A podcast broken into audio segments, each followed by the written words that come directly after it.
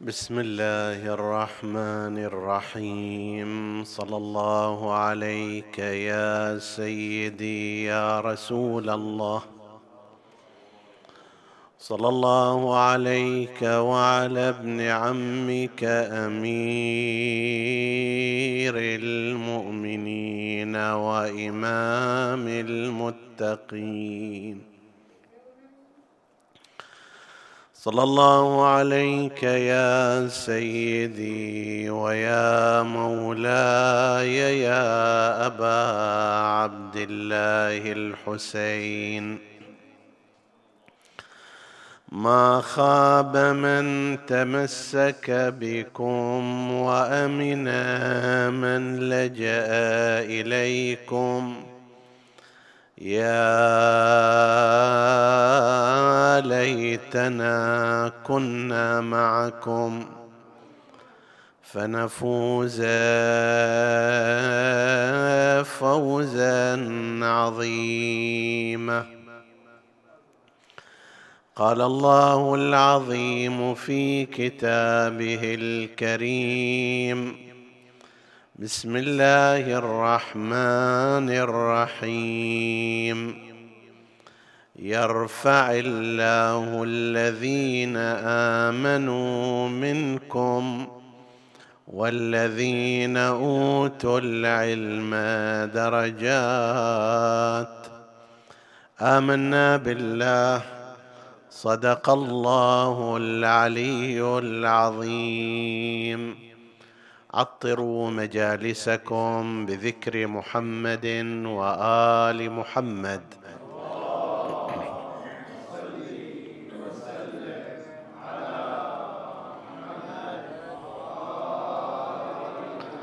اللهم صل على محمد وآل محمد.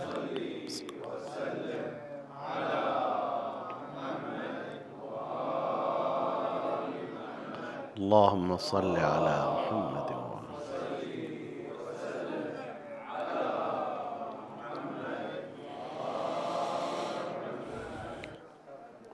انطلاقا من هذه الآية المباركة نشير إلى فكرة تستل من هذه الآية. حاصلها أن كل مجتمع من المجتمعات يوجد فيه قيم للتفاضل.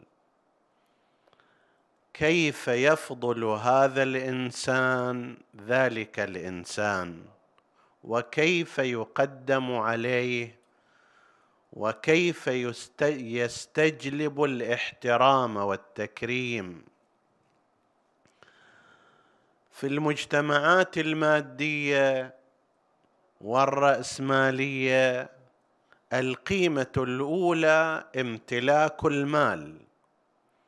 بمقدار ما أنت تمتلك من الأموال أنت تقدر وتكرم. وهذا حتى في بعض المجتمعات غير الواعية التي مثلا من أمثلتها الخاطئة عندك فلس تسوى فلس عندك ألف تسوى ألف. هذه من جملة المفاهيم الباطلة التي ربما وجدت عند بعض أفراد مجتمعنا عندما يجعل قيمة الإنسان كرامته احترامه مبنيا على أساس ما يمتلك من الأموال. في بعض المجتمعات اللي طبيعتها الحرب كما كانت مثلا في المجتمعات الرومانية في السابق القيمة الأساسية عندهم للرجل القوي المقاتل.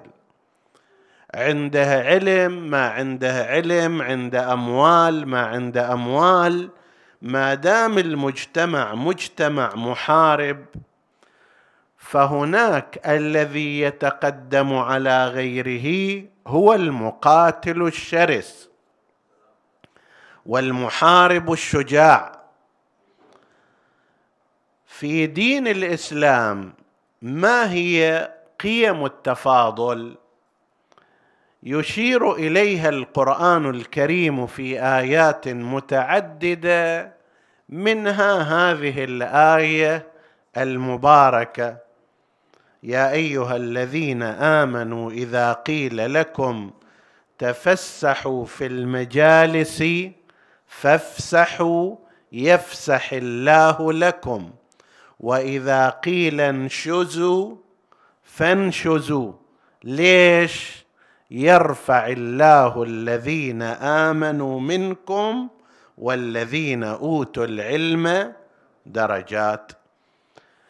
فإذا هذا الاحترام هذا التكريم هذا التوقير لمن؟ اولا لمن هو مؤمن. يرفع الله الذين آمنوا منكم. الإنسان المؤمن الإنسان الملتزم بأحكام الدين هذا في شريعة الإسلام وفي المجتمع الإسلامي يحتل المرتبة الأولى سواء كان قوي البدن أو ضعيفة. سواء كان مالكا للأموال الطائلة أو كان قليل المال ما دام مؤمنا فهو مقدر ومكرم وهو ينبغي أن يظهر له هذا الاحترام. والثاني والذين أوتوا العلم أيضا هؤلاء يرفعهم الله درجات يرفع الله الذين آمنوا منكم والذين أوتوا العلم درجات. فكأنما هذه التتمه هي تبرير وتعليل وسبب لماذا إذا قيل تفسحوا فافسحوا؟ لماذا إذا قيل انشزوا تحركوا؟ قوموا من مكانكم. لماذا؟ لأن الله سبحانه وتعالى يرفع المؤمنين درجات ويرفع العلماء درجات وبالتالي فإنه مطلوب منك أنت أيها الإنسان المؤمن أن تكرم من كرمه الله عز وجل. طبعا تضاف إلى ذلك أمور أخرى إضافية فإذا مثلا كان هذا مؤمنا وكبير السن إن الله يحب أن يكرم ذا الشيبه في الإسلام. نفس هذا الإنسان المؤمن كونه كبير السن. هذا يعطيه كرامة بالقياس إلى ذلك الشاب. ولو لأجل ان هذا إيمانه عمله الصالح عمره في الدين عمره في عبادة الله أكثر من عندك. أنا إنسان شاب الآن عشر سنوات عشرين سنة فقط أنا عابد لله. أنا عامل بالصالحات. لكن هذا كبير السن نصف قرن من الزمان ربما.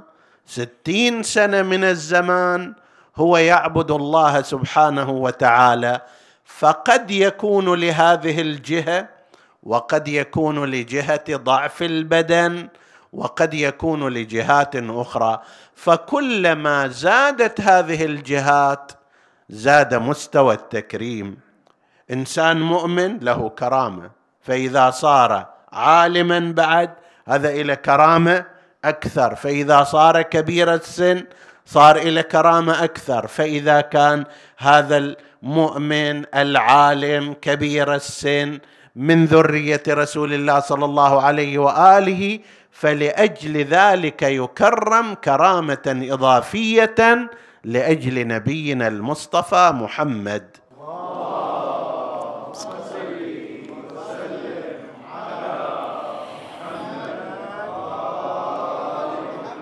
هذا الأمر عندما يحدث في مجتمع من المجتمعات سوف يحفز الناس على تحصيل ما يكرمون به. فمثلا إذا كنا في مجتمع عسكري محارب الناس سوف الشباب سوف يرون أن العسكري المحارب المقاتل هو الذي يكرم فيروحون وراء الحرب والقتال والقوة وما شابه ذلك. إذا كان في مجتمع لا يكرم أصحاب الأموال ولا يعتني بالفقراء ولا يعتني بمن هو قليل المال شوف الناس الشباب يذهبون وراء تحصيل الأموال.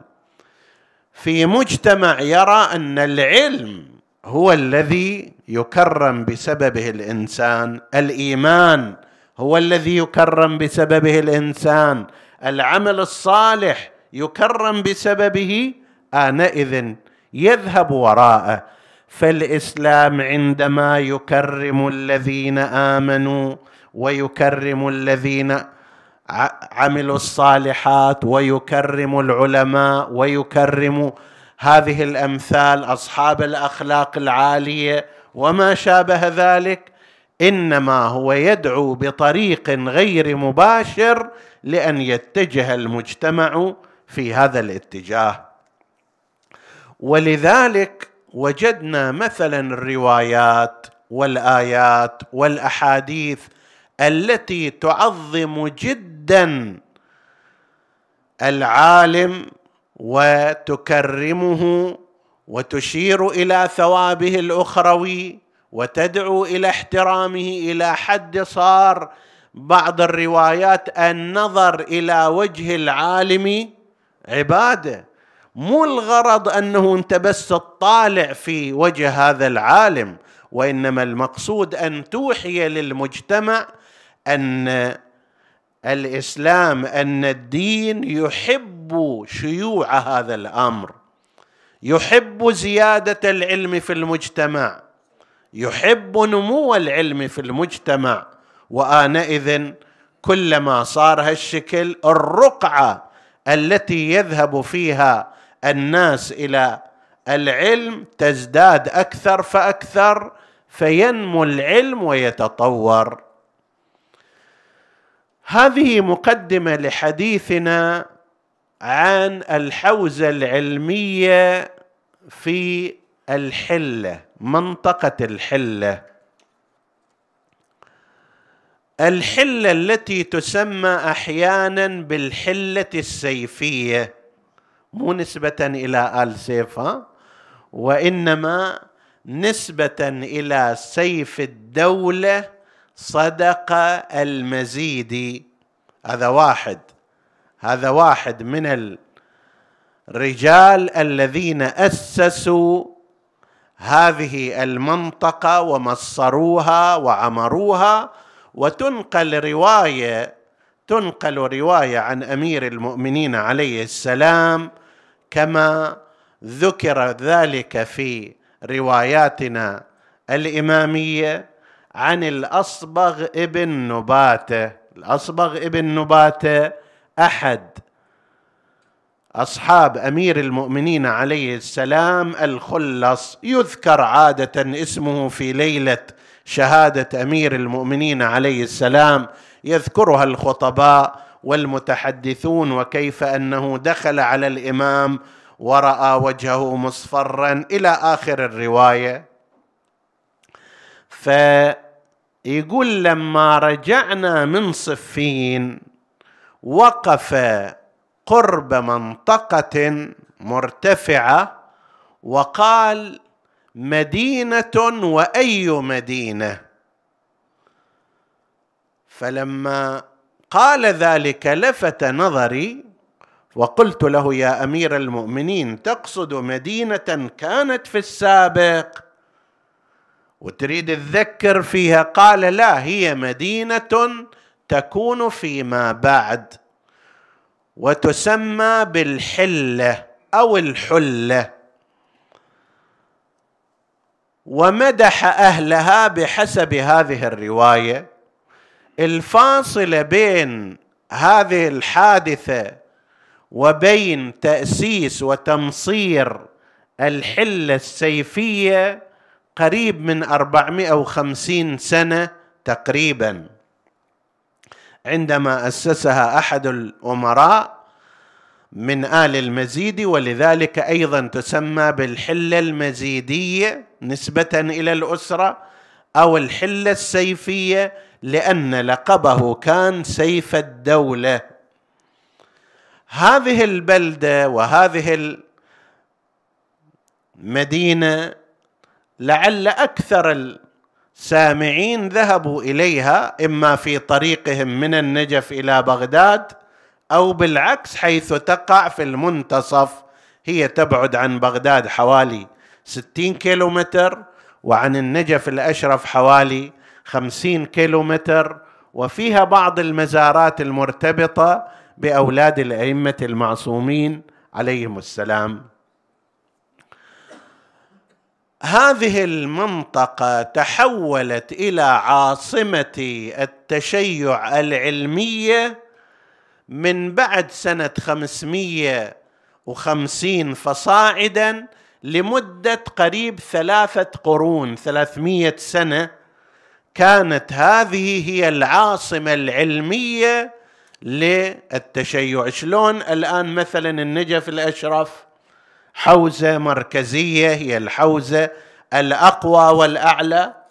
أو شلون قم في هذه السنوات المتأخرة؟ في ذلك الزمان لمدة نحو ثلاثمائة سنة أو أقل تحولت هذه المنطقة الحلة إلى عاصمة للحوزة العلمية للتشيع. أسباب ذلك يقولون متعددة منها اولا أن النجف بعد فترة من بقاء السيد من بقاء الشيخ الطوسي على الله مقامه ووفاته سنة 460 هجرية وبقاء عدد من تلامذته ومنهم ابنه. النجف لمن ذهب وأكيد كلكم تعرفون ذلك بيئتها وجوها متعب. فعلا متعب. يعني هي بلدة شحيحة الماء وجوها في الصيف يذكر الإنسان به فيح جهنم. نعوذ بالله من ذلك. وشتاؤها شتاء قاس جدا وبيئتها العامة أيضا ليست بيئة مثلا طبيعة جميلة أو ما شابه ذلك. بعبارة أخرى هي ليست مريحة للمعيشة الاعتيادية. اللي يبقى هناك فعلا هذا يبقى صابرا. كانوا يذهبون مثلا زمان الشيخ الطوسي وما بعده فيبقون هكذا باعتبار أنه هذا المستوى العلمي الآن موجود في النجف الأشرف شيخ الطائفة وتلامذته الكبار كانوا موجودين. فيتصبرون على كل هذه المتاعب من أجل العلم. ولهذا صار العلم العلم الديني بهذه المرتبة من الثواب وما شابه ذلك لأنه غالبا مقترن بالتعب وبالجهد وما شابه ذلك. حتى عندنا رواية إن الله جعل العلم اجمالا والعلم الديني على وجه الخصوص إن الله جعل العلم في التعب والغربة والناس يطلبونه في الوطن والراحة فلا يجدونه. إذا واحد يتغرب خارج بلده يتعب نفسه ذاك الوقت يحصل علم أما إذا داخل البلد مشغول بهذا وبذاك وبهالأمر وبذاك الأمر طيب ويبحث عن الراحة فلا يجد عندما يتغرب. حتى الإنسان اللي يطلب العلوم العادية العلوم الطبيعية شهادات حتى هذا أيضا لما يروح ويتمحض من أجل العلم ولا يلتفت إلى شيء آخر يحصل أعلى الدرجات. وطلب العلم الديني أيضا من هذا القبيل. المهم أنه على أثر ذلك على أثر وجود هذا الجو غير الحسن وهجرة بعض تلامذة تلامذة السيد الشيخ الطوسي رحمه الله إلى الحلة مثل شيخ محمد ابن إدريس الحلي. شيخ محمد بن إدريس معروف بابن إدريس ويصير شيخ الطائفة جدة من جهة أمه. هذا برز بعد جده بعد حوالي مئة سنة أو نحو ذلك كواحد من العلماء الكبار والفحول مع أنه كان شابا ولكن ذهنه كان ذهن قوي جدا ونشاطه العلمي كان نشاط متميز. فعندما كان في الحلة وجاء إليها أيضا آخرون صار اجتماع للوضع الديني والعلمي في الحلة. من جهة أخرى بغداد اضطرب الأمر فيها على أثر احتلال المغول لها سنة 600 سنة 556 هجرية عندما 665 هجرية آسف احتلها المغول وعاثوا فيها فسادا قضية احتلال المغول لبغداد مفصلة وقد وقعت للأسف في تزوير تاريخي بدأ من كلام ابن تيمية في حق الخاجة نصير الدين الطوسي رضوان الله تعالى عليه. الآن عندما تتكلم مع غير الإمامية هذه الفكرة موجودة عندهم وهي فكرة باطلة. أن المغول تحالفوا مع علماء الشيعة وخلوهم يدخلوا إلى بغداد ومع وزراء الشيعة وخلوهم يحتلوا بغداد ففتكوا فيما يزعمون بالخليفة العباسي المستعصم آنئذ وفتكوا بالناس وأحرقوا المكتبات وما شابه ذلك. ولذلك عندهم هذا التعبير البائس هذول أحفاد ابن العلقمي. هذه التهمة يقول لك ابن العلقمي واحد وزير كان شيعيا وتوافق مع المغول حتى دخلهم إلى بغداد والقضية كاذبة من أصلها إلى فصلها ومن أولها إلى آخرها وأفضل من كتب في رد هذه الفرية واحد مو من الشيعة وإنما كاتب من أبناء البلد هنا من المملكة دكتور سعد ابن حذيفة الغامدي.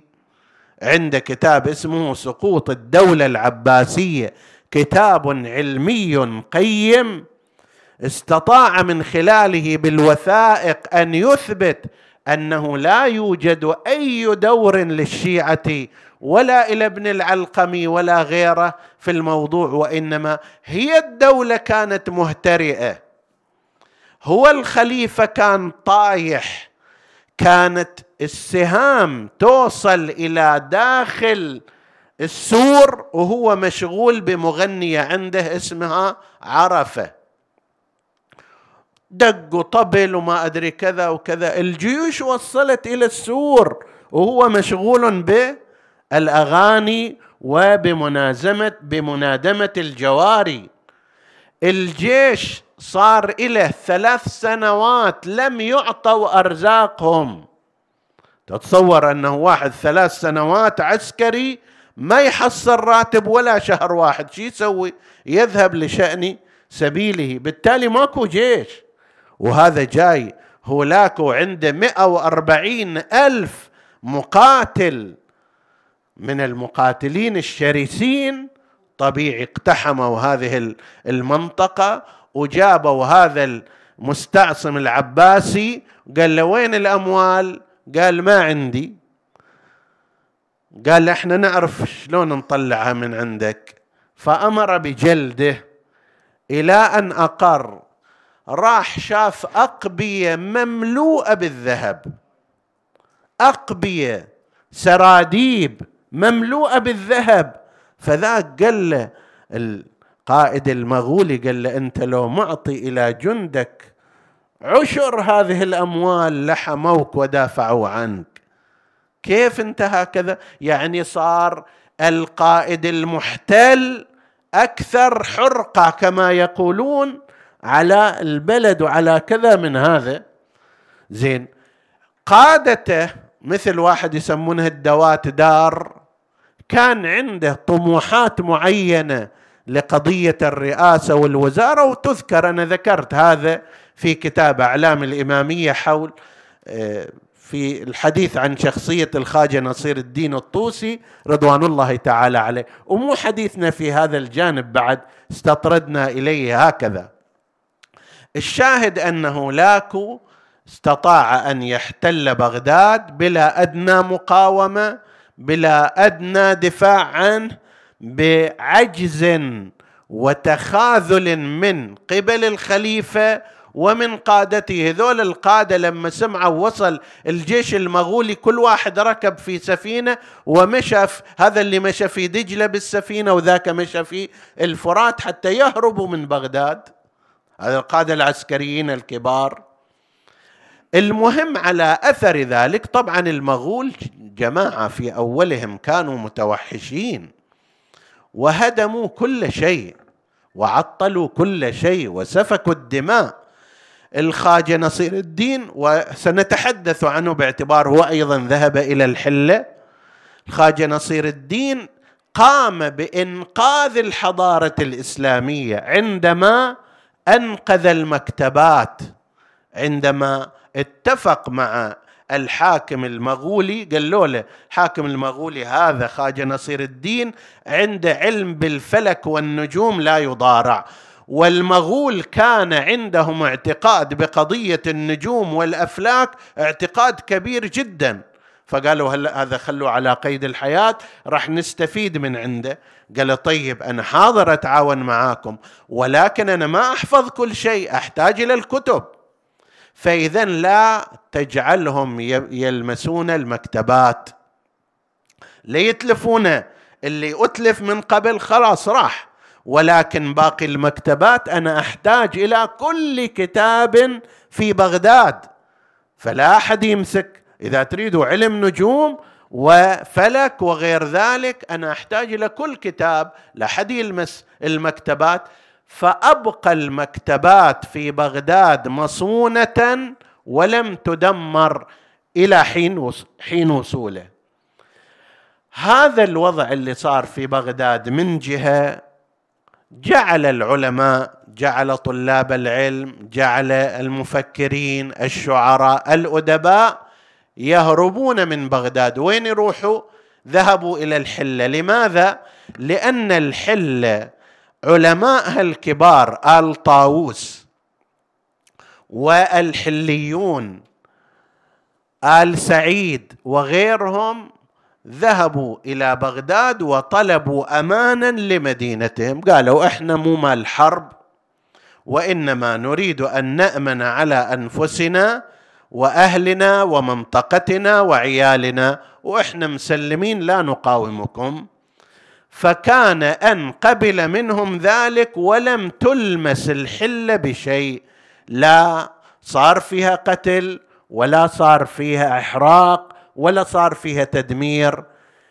لما صار هالشكل علماء بغداد جاءوا إلى الحله علماء النجف أيضا جاءوا إلى الحله تركزت الحوزة العلمية في هذه المدينة وبدأت تمارس دورها. فبرز منها علماء أفذاذ مثل المحقق الحلي رضوان الله تعالى عليه. المحقق الحلي صاحب كتاب الشرائع شرائع الإسلام الشيخ جعفر بن سعيد الحلي. يكفيك لا أفصل إليك فيه يكفيك أن تأسيسه وبرمجته إلى الفقه الشيعي من زمانه إلى يومنا هذا هو البرنامج. يعني جاء رضوان الله تعالى عليه ووضع تنظيما للفقه. كيف نقسم الفقه الآن؟ على حسب الحروف الأبجدية مثلا؟ ما يصير. على حسب المواضيع. كيف هي المواضيع؟ فوضع برنامجا خاصا. قال الأشياء إما أن تكون إما أن يكون شرطا فيها قصد القربه وهي العبادات. أي عبادة ما فيها قصد القربه ما تفيد.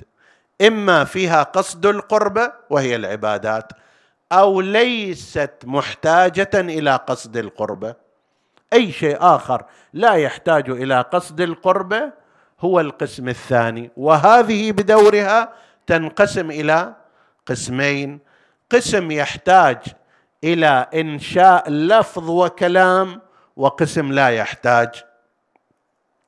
القسم اللي لا يحتاج إلى إنشاء لفظ وكلام وكلام نسميه الأحكام مثل الميراث. الميراث أن إنسان إذا توفي المال ينتقل إلى اولادي هذا ما يحتاج يقول الأب أعطيت الميراث لأولادي. ولا أن الوارث يحتاج يقول قبلت اعطائك هو كحكم ينتقل بس هناك أشياء تحتاج إلى لفظ وكلام وعقد مثل مثلا المعاملات. أي معاملة لابد أن يكون فيها شنو؟ طرفين وإعطاء وأخذ. بعتك واشتريت أنكحتك وقبلت وأمثال. فقسم هذا التقسيم للفقه كله من ذلك اليوم وإلى هذا اليوم لم يتغير. وكتابه شرائع الإسلام هو النص الذي تم الاتفاق عليه بين العلماء الشيعة في ترشيحه لأن يكون مادة دراسية في الجامع الأزهر. جامع الأزهر على أثر نشاط المرحوم السيد البروجردي رضوان الله تعالى عليه. سيد حسين البروجردي رسل واحد شيخ محمد تقي القمي إلى مصر. قال له أنت معني بخطوات التقريب بين المذاهب ومقاومة سياسة التفرقة. فهذا المرحوم وصل إلى درجة أنه يتفاوض ويا شيخ محمود شلتوت وشيخ عبد الحليم محمود وغيره ووصل إلى أنه أنتم لماذا لا تدرسون الفقه الشيعي الإمامي في في الجامع الأزهر؟ هذا الجامع الأزهر اللي أسسوه هم شيعة أهل البيت. الفاطميون هم الذين أسسوا الجامع الأزهر.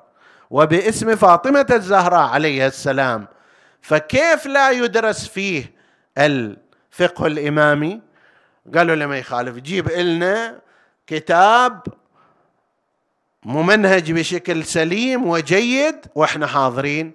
اتفق العلماء في حينها على أن أفضل كتاب يعبر عن رأي الإمامية في دقة وسلامة وسلاسة هو كتاب المحقق الحلي شرائع الإسلام وبالفعل صار هناك وأخذ يدرس في المراحل العالية من كليات الفقه المقارن في الجامع الأزهر. هذا المحقق الحلي. له من الكتب شيء كثير في الأصول في الفقه في غير ذلك. هذا المحقق الحلي أيضا أستاذ العلامة الحلي وأستاذ الخواجه نصير الدين الطوسي في الفقه. حتى يقولون أنه خواجه نصير الدين وهو فيلسوف بالدرجة الأولى وعالم فلكي آه، متفوق جاء من بغداد إلى الحلة وكان المحقق الحلي يبحث في مسألة فقهية البحث الخارجي المعروف فقال يستحب التياسر في أهل العراق قليلا إلى القبلة. أهل العراق لازم يتياسروا عند توجههم إلى الكعبة. مستحب هذا. هذا الخواجه نصير الدين الطوسي قال له يا شيخنا إن كان الجهة اللي بيتجهوا إلها هي القبلة فهذا واجب. إذا كان مو القبلة فلا معنى للاستحباب. إما هذا اللي بيتجهوا إليها هي القبلة الحقيقية فما تصير مستحبة تصير واجب. إذا مو القبلة لا تستحب. فقال له لا بل يتياسرون من القبلة إلى القبلة. قال له شلون؟ قال له بعدين أخبرك. وكتب له رسالة فقهية مفصلة حول جهة هذا الحكم. المحقق الحلي فعلا كان محققا وكما لقب حتى الآن لما يقال المحقق خلاص يتبادر إلى الذهن هو المحقق الحلي رضوان الله تعالى عليه. اجى بعده منه العلامة الحلي. العلامة الحلي هذا كان أعجوبة الدهر حقيقة وهو من تلامذة خاله المحقق الحلي وكان في مدينة الحلة أيضا درسه وتدريسه حقا كان آية الله. أول من لقب بآية الله في تاريخ فقه أهل البيت هو العلامة الحلي. الآن مصطلح هذا أن كل شخص يبلغ درجة الاجتهاد في الفقه يقال له آية الله. أول شخص في تاريخ الشيعة في تاريخ علماء الشيعة أطلق عليه آية الله كان العلامة الحلي رضوان الله تعالى عليه وبعضهم يقول آية الله على الإطلاق. طيب كأنما الباقي مو هالشكل مو بمثابته. أجيب لك مثال واحد بس عنده. في الفقه عادة الإنسان يؤلف في الفقه كتاب واحد. الآن علماؤنا المعاصرون على الله كلمتهم والماضون رحمهم الله قد يؤلف كتاب مثلا فقه استدلالي يستدل على المسائل الشرعية. العلامة الحلي عنده كتاب تذكرة الفقهاء في بعض طبعاته عشرين مجلد. هذا تذكرة الفقهاء فقه مقارن بين مذهب التشيع وبين سائر المذاهب الإسلامية. أي واحد يطلع عليه يجد أن هذا الرجل العلامة كان لديه إحاطة كبيرة جدا ب فقه المذاهب الأخرى الأحناف الشافعية المالكية الحنابلة مذهب الأوزاعي مذهب الليث فلان فلان. طيب تسعة مذاهب تقريبا يتعرض إليها وآراء علمائهم الكبار فيها في هذا الكتاب تذكرة الفقهاء ثم يستدل على أن ما يذهب إليه الإمامية هو الصحيح وأن تلك الآراء لا تتمتع بالصحة. هذا مقارنة بين فقه أهل البيت وبين فقه سائر المذاهب حوالي تسعة من المذاهب. عشرين مجلد واحد. اثنين اجى إلى الشيعة انفسهم. قال الشيعة أيضا عندهم آراء مختلفة. شيخ الطوسي عنده رأي الصدوق عنده رأي فلان عنده رأي. تلامذة الشيخ الطوسي من سبق العلامة فألف كتاب مختلف الشيعة. مختلف الشيعة يعني المسائل التي اختلف فيها علماء الشيعة وهو ماذا يقول ويبرهن على صحة ما يذهب إليه. اجى إلى كتاب ثالث ف الف كتابا باسم تحقيق المطلب جمع فيه ما جاء في المذاهب الأخرى وما كان من اختلافات علماء الشيعة ونقح المسألة. في موضوع الفقه عنده ثلاثة كتب مفصلة بمجلدات. عنده في الرجال عنده في الأصول عنده في مختلف العلوم الإسلامية كتب كثيرة. ولو لم يكن من جهده رحمة الله عليه إلا أنه أقنع الشيخ السلطان محمد خدابنده الذي كان واليا على إيران فأقنعه بالتشيع الإمامي وعندها. أعلن الشاه محمد خدابنده أن إيران تتشيع لأهل البيت وهو المذهب الرسمي فيها. هذا كان في المرحلة الثالثة أو الرابعة من تشيع إيران فصارت كل إيران اللي ذاك الوقت كانت تحت سيطرة محمد خدابنده أصبحت شيعية حتى جاء بعد ذلك الصفويون ونشروا التشيع فيما بقي من تلك البلاد. لكن عمل العلامة الحلي رحمة الله عليه في هذا الجانب كان عملا مميزا عندما أول ما اعتبر مذهب أهل البيت الإمامية مذهبا رسميا في إيران كان على يد العلامة الحلي في قضية مفصلة. فالعلامة كان هكذا.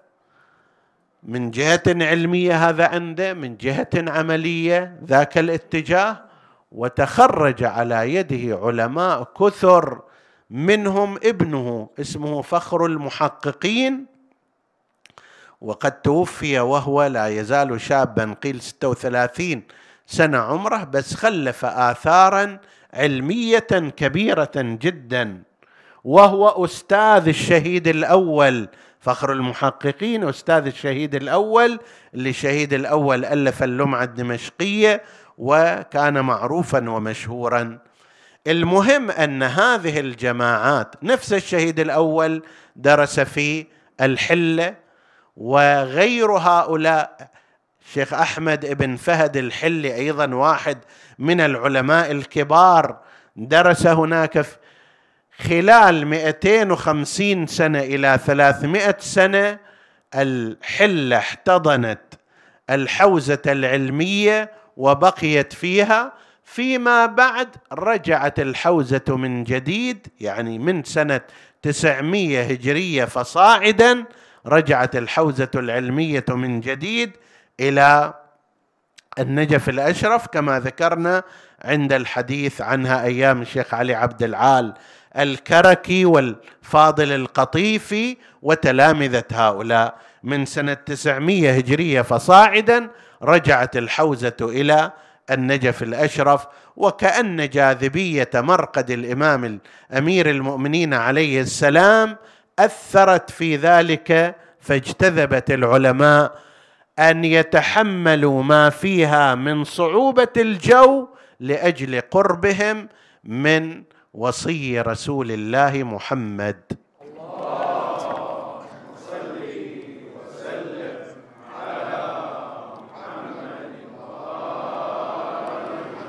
كان في هذه البلدة طبعا عوائل صارت عوائل علمية كثيرة آل نما الحليون. وآل طاووس سيد ابن طاووس اللي له دور مهم جدا في تاريخ الفقه الإمامي وآثاره معروفة. هذا رجل عجيب السيد ابن طاووس. سيد علي ابن طاووس عنده كتاب الإقبال عنده كتاب له في قتل الطفوف. أكثر ما يقرأ الآن في المآتم بل أكثر التأريخ المدون عن نهضة كربلاء نجد له اصولا في كتاب سيد بن طاووس الذي هو اللهوف. وكذلك أيضا ما يرتبط بالأعمال المستحبة صيام أذكار غير ذلك عند كتاب الإقبال بالأعمال الحسنة ويقال له إقبال الأعمال إضافة إلى أربعين كتابا على الأقل ألفها القسم الأكبر منها مطبوع ويستفاد منه كذلك سيد عبد الكريم ابن طاووس أيضا كذلك له كتاب فرحة الغري وهو من العلماء الكبار. وهؤلاء آل طاووس هم الذين ذهبوا وتفاوضوا مع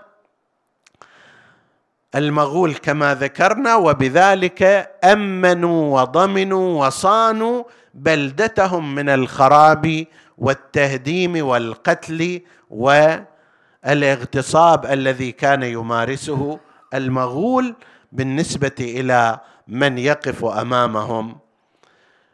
كان فيها أيضا شعراء شعراء فحول الآن لعل أهم القصائد التي تقرأ في المجالس الحسينية لما تسأل الخطيب إلمن هذه؟ يقول لك ماذا هذه؟ لابن العرندس. ابن العرندس من وين؟ حلي. الشيخ صالح ابن عبد الوهاب ابن العرندس. له هذه القصيدة المشهورة. طبعا قصائد كثيرة بس إشارة فقط إليها. ابن العرندس له هذه القصيدة فيا ساكني أرض الطفوف. عليكم سلام محب ما له عنكم صبر. زين هذه متعارف عند العلماء وقد ذكر ذلك صراحة الشيخ الأميني رضوان الله عليه صاحب الغدير والأميني رجل متثبت يقول عند علمائنا مشهور أنه إذا قرات هذه القصيدة في محفل يكون مولانا صاحب العصر والزمان حاضرا في ذلك المحفل. هذه منو؟ منشدها ومنشئها ابن العرندس. حتى نقل عن الشيخ عبد الزهر الكعبي رضوان الله تعالى عليه أنه كان يبحث عن هذه القصيدة تدري ذاك الوقت مو مثل الآن في الإنترنت ومكتوب ومطبوع وبشيء بسيط من البحث تعثر عليها. لازم تمتلك الكتاب أو تستنسخها من كتاب أو ما شابه ذلك. فكان يبحث عنها إلى أن رأى وراق في اللي يبيع الكتب القديمة واللي يجيبوا إليه حتى يشترون يشتريها من عندهم. وكان بجوار قبر الحسين عليه السلام. فقال له أنا أبحث عن هذه القصيدة عندك؟ قال نعم. البارحه جابوه إلي في كرتون وهذه القصيدة موجودة في كتاب من الكتب. فقال له خلاص أنا أشتريها بأي ثمن؟ قال له لا ما أبيعك إياها إلا بأن تقرأها لي في مكاني هذا في دكاني هذه ثمنها وخذها إليك. فيقول بدأ الشيخ عبد الزهر الكعبي وتعلمون رضوان الله عليه الشيخ عبد الزهر الكعبي. يعني شجى صوته وإخلاص نفسه وتأثير قراءته. طيب لعل إلى الآن هالسنوات الطويلة شقد قرئ المقتل ولكن يبقى مقتل الشيخ عبد الزهر الكعبي مميز بين الجميع. يقول فقرأ شيئا من القصيدة فرأى سيدا نورانيا مهيبا قد وصل وجلس عندهم يستمع. إلى أن وصل شيخ عبد الزهر الكعبي إلى قوله أيقتل ظمآنا حسين بكربلاء؟ وفي كل عضو من أنامله بحر ووالده الساقي على الحوض في غد وفاطمة ماء الفرات لها مهر. يقول هذا الرجل هذا السيد ما نعرفه بس ظل يأشر على الحسين أيقتل؟ أيقتل ظمآنا حسين بكربلاء أيقتل ظمآنا حسين بكربلاء يكررها ويبكي. يقول إحنا غفلنا عنه شويث وإذا بنا لا نرى كأنما قام ومشى هناك ذاك الوقت التفت الشيخ عبد الزهر هذا منو؟ كيف عرف إحنا نقرأ هذه القصيدة وتأثره وإشارته إلى قبر الحسين عليه السلام؟ فهذه من قصائد ابن العرندس الحلي السيد جعفر الحلي. والسيد حيدر الحلي سيد حيدر بعد وقصائده في الحسين الحوليات في الحسين سنة كاملة ينشد. قصيدة ينشئ قصيدة ويبقيها يبقيها طول سنة ما يقرأها على أحد يصلحها حتى يوصل إلى السنة الثانية عندئذ ينشدها ويرسلها. ولذلك سميت بالحوليات. يقولون في سنة من السنوات تعطل نظمه يعني كل ما أراد أن ينشئ قصيدة حول الحسين قوية ما جاءته القريحة. وإذا به في الليل يرى في عالم الرؤيا سيدتنا فاطمة الزهراء عليها السلام تخاطبه انائي قتل الطف لا زلت نائيا تهيج على طول الليالي البواكيا أعد ذكرهم في كربلاء إن ذكرهم طوى جزعا. طي السجل فؤاديا فاستيقظ من النوم وقام يمشي في غرفته ويكمل قصيدته. وهذه مطلع بناء على مثل هذا الخبر. مطلع هذه القصيدة هو من إنشاء فاطمة الزهراء عليها السلام. هذا السيد حيدر الحلي والسيد جعفر الحلي أيضا في نفس الرتبة اللي إلى هذه القصيدة المشهورة اللي تقرأ في أيام العباس أيام العباس بن أمير المؤمنين. عبست وجوه القوم خوف الموت والعباس فيهم ضاحك متبسم قلب اليمين على الشمال وغاص في الأوساط يحصد في الرؤوس ويحطم وثنى أبو الفضل الفوارس نكصا. فرأوا أشد ثباتهم أن يهزموا هكذا يتألق في شجاعة وبطولة أبي الفضل العباس. لكن لما يوصل إلى هذا المقام أو تشتكي العطش الفواطم عنده؟ يصير هو قاعد وبصدر صعدته الفرات المفعم. ماذا حدث يا أيها السيد؟ قال حسمت يديه المرهفات وإنه وحسامه من حدهن لاحسم وهوى بجنب العلقم فليته للشاربين به يداف العلقم. خرج شاهرا سيفه مقاتلا أولئك الطغمة وهو لا يكر على فرقة إلا أفناها. كل همه أن يصل إلى شريعة الفرات وعلى كتفه تلك القربة إلى أن وصل إلى شاطئ الفرات خاض الماء.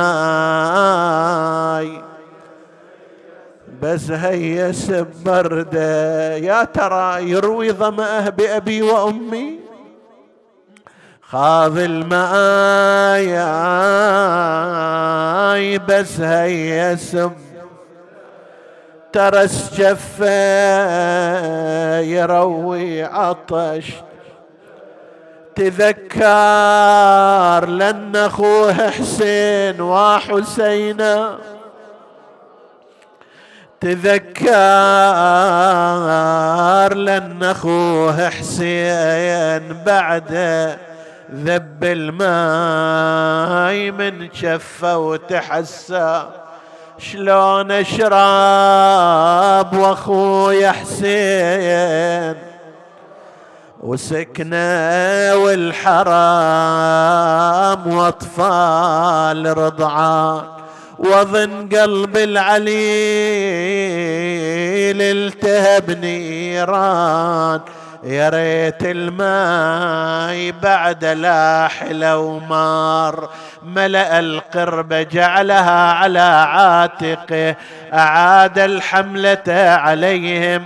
عظم الله أجوركم يا مؤمنين. بينما هو يقاتل وإذا بلعين من خلفه ضربه على يمينه. فقطع منه اليمين. أعاد الحمل حاملا سيفه بالشمال. فجاء لعين آخر ضربه بالسيف على شماله. أين المنادي وعباساه وسيدا وقف حائرا وجاءت السهام كرش المطر فسهم أصاب كتفه وسهم تنشب في عينه وأصاب القربة سهم وأريق ماؤها أحنى رأسه لكي ينتزع السيف جاء لعين ضربه بعمد الحديد. فهوى إلى الأرض صريعا مناديا أخي أبا عبد الله أدرك أخاك. جاءه الحسين وقف على مصرعه. الآن انكسر ظهري. قلت حيلتي فلت شوكتي. شمت بي عدوي. يا خويا يا انكسر ظهري ولا أقدر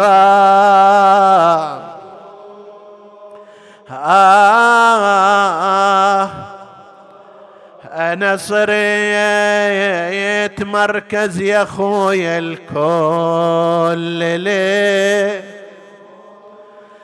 آه يا خويا استوحدوني عقبك القو آه ولا واحد علي بعد ينغر عباس هذه جموع الشرك قد زحفت نحوي بثارات يوم الدار. تطلبني نسألك اللهم وندعوك. باسمك العظيم الأعظم الأعز الأجل الأكرم يا الله. اغفر لنا ذنوبنا.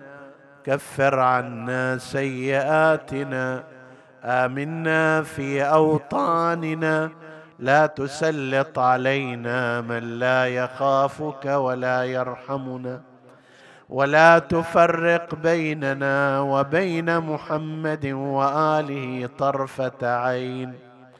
احفظ اللهم إخواني السامعين فردا فردا واقض حوائجهم.